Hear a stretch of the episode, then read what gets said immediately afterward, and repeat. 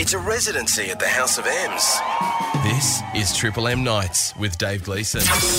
Diesel, the guy who doesn't seem to age. So it's fitting that his new single is called Forever and it's out now.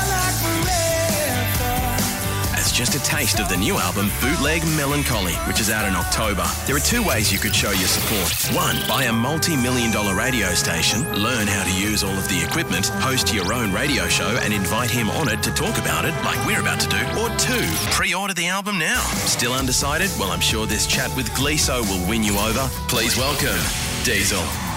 Yes, what a great honour and pleasure it always is to have this man on the show, Mark Lizotte, aka Diesel. Mate, you've got a brand new record out. Tell us all about it. Yeah, it's um. Oh, let's let's see how it goes this time. I'm I'm released two two things in the in the pandemic. So Uh, Well, I mean, that's the thing. It's every time you release something, you kind of have that. You have to have that wait and see kind of um, that vibe about you because you just don't know how people are gonna gonna take it, do you? Well, it's, it's yeah. There's that, and it's just kind of like yeah. There's so many things that are out of your control. I think it's the, I, mean, I think you just have to accept. that Not much is really in control in your control. Well, I, I do love the quote on this uh, buyout. It says, "When it feels potent uh, to you, um, that's kind of uh, a a good litmus test for you know you know what the fans love about your music." I, I I would like to think I do, and you know, it's. I think they've gotten to know the ones that are really like fan fans. They know that I'm a I'm a changeling, and that the only constant thing is change. So, allowed my music to kind of go along with that sort of you know one basic truth in this world. Well, uh, and, uh, and that's the thing about your music, Mark. It's uh, it's so diverse, but it's um, been able to hit uh, in many different forms. You know, you, you like this, the straight ahead rockers, then the, the more soulful songs, and of of course you are with great uh, with great respect a, a guitarist guitarist, but your lyrics to me are, are often. Uh, just so beautifully crafted and uh, and so on the money that uh, I don't know. People maybe forget that that uh, you're you're both. You're a guitarist, guitarist, and a lyricist, lyricist. Yeah, look, I, I, you know, the words are really um, something that, like, I guess with, you know, if I if I am going to do something with the guitar, I, I kind of I let it kind of conjure up in my head and and and swim around and and the same with the lyrics. You know, it's they're both like something that is part of the sculpture, I suppose. Um, and they go hand in hand, you know. But yeah, I do love to um, I I do love to play with words and to use them and and you know for effect and have lots of things that even I'm I'm kind of scratching my head sometimes. I'm sure you've done the same thing when you've written something and you go, you know, what am I what do I mean with that?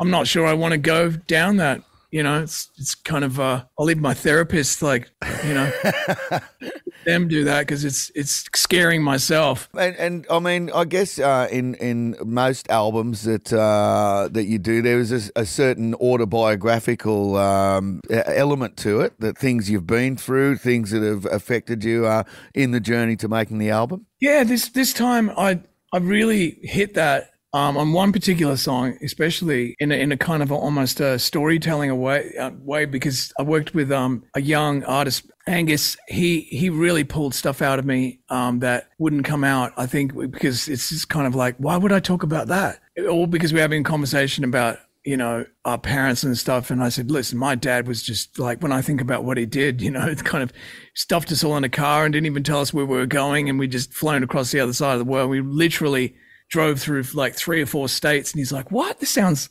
like, it sounds like an ins- insanity. And I said, yeah, well, it's actually, it's very brave and very ballsy, but very like, just kind of like, what the hell were you thinking it's at the same time? So yeah, we wrote we wrote this song called Circle Navigator, and um, it's about my dad, um, basically how he just kind of didn't have much of a plan, and it kind of blows my mind, blows my other siblings' minds too. It, it's kind of like was dad, was he uh, was he a, a wild renegade or was he just like clinical narcissist? it's, it's just a thing. It's a uh, it's great uh, to have obviously someone like Angus that to recognise uh, that that's a story that's worth telling. yeah, I, w- I would normally not maybe go there because it just feels too too raw. But I thought, you know, why not? It's it's make it's makes for great storytelling. And how else do you get a lyric like Mormon Mormon Tabernacle Choir in a in a song? Unreal. And uh, I, I, mean, family has been uh, a, a, huge part of what makes you you. Uh, I know that uh, you have a very close family of your own. What was your family life uh, when you were growing up like? Were you all close? Yeah, we were until it kind of just scattered, you know, like when you have a large family and you're at the end end of the line. Well, for me, it was it was incredibly compressed and busy and really cluttered house, and then all of a sudden, boom! It's it's just the three of us left ah. because wow. the four, four older ones took off, and then then you're kind of like missing them. I remember missing my my older siblings a lot, and I kind of hero worshipped them, you know, to a large degree you know, no matter what it is that they were doing, whether it playing musical instruments or riding motorcycles, you know, um, it just, it was fascinating to me. It was like, oh, you know, I can't wait to grow up. I want to be like that. Um, so yeah, before I had guitar heroes or, you know, musical heroes or any sort of heroes, you know, my family, my older siblings were, were larger than life to me. Now, this album, Bootleg Melancholy, it's uh, been recorded in your studio and you've played just about every single instrument on it except the saxophone. You got Bernie back for the sax. Yeah, Bernie was um, doing some shows with us, and I said, "Hey, man, I think there's a song or two that I could have some sax on." And he was like, "Yeah, man." He's he's great because I sent him the songs and I sent him my ideas, you know. I sort of, and then he came in and just did something completely different.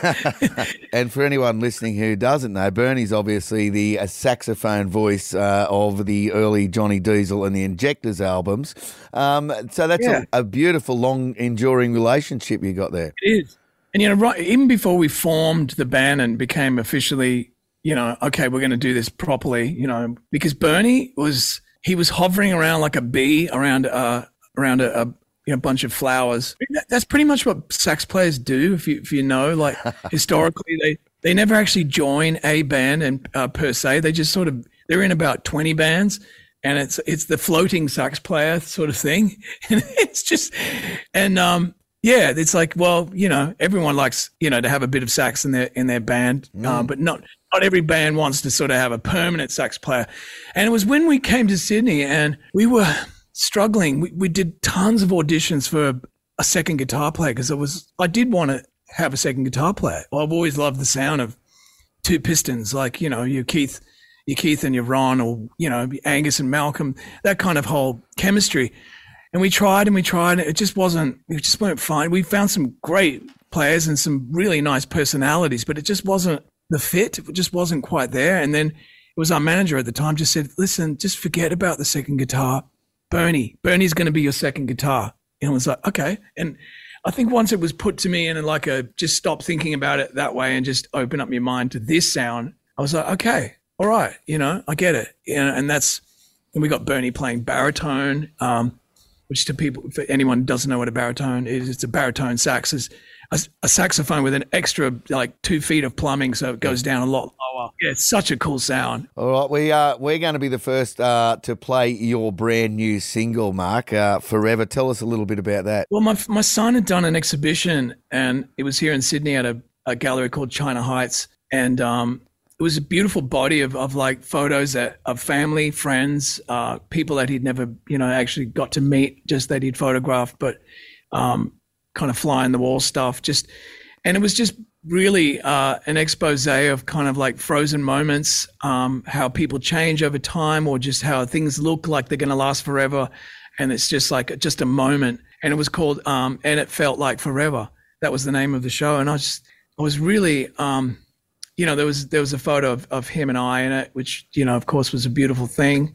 Uh, hard to put into words. It's one thing, you know, when any, you know, parent kind of gets any kind of sort of uh, proclamation of, of, of love from a from a child, but to see it in an exhibition like that, immortalized, I guess, was just yeah beyond words. So yeah, I walked away from that and um, with a lot of residue, and it really really had a big impact on me because he he's, he used the walls in this gallery to kind of just print up everything, and instead of just having like photos and frames, it be, the walls became like this just massive kind of um, display of like wallpaper of life, I guess you call it. Yeah, I just walked away and thought, God, I'd like to steal that title and write something. And so it was sitting in the back of my head for a long time. It's really, yeah, the song is is is kind of an audio version of, of that show, just basically how you really, uh, well, I find myself just wanting to freeze things, you know, freeze time, especially, you know, when it comes to, to friends and, and family. And yeah, it's, uh, it's, it's basically about that. Beautiful. Time waits for no man, Mark. Uh, the album is called Bootleg Melancholy. It comes out on October 13. I'm sure you can pre order it now.